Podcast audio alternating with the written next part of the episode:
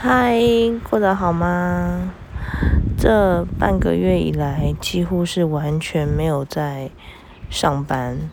呃，主要的原因是因为，呃，突如其来发生的疫情越来越的严重，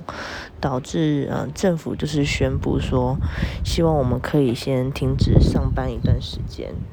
那在这段期间里面呢，我们的员工也都是全部的都休息，然后有些已经收费的费用也要退给呃客户。那我觉得呃就是感触蛮多的，就是因为这样的损失其实还蛮大，将近快要到一个一两个月的营业额，那一两个月的营业额即将归零，那。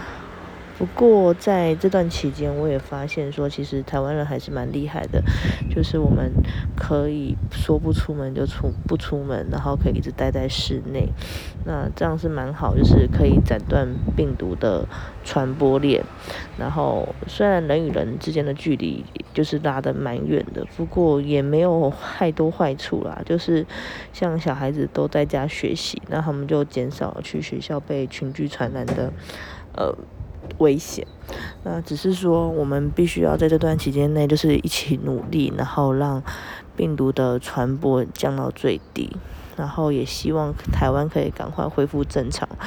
不然再这样下去，员工的薪水发不出来，呃，房租也缴不出去，然后自己的薪水也没拿到，这种日子真的是蛮辛苦的。好啦，大家加油！我希望呃这样的日子赶快过去，然后大家的生活赶快恢复正常哦。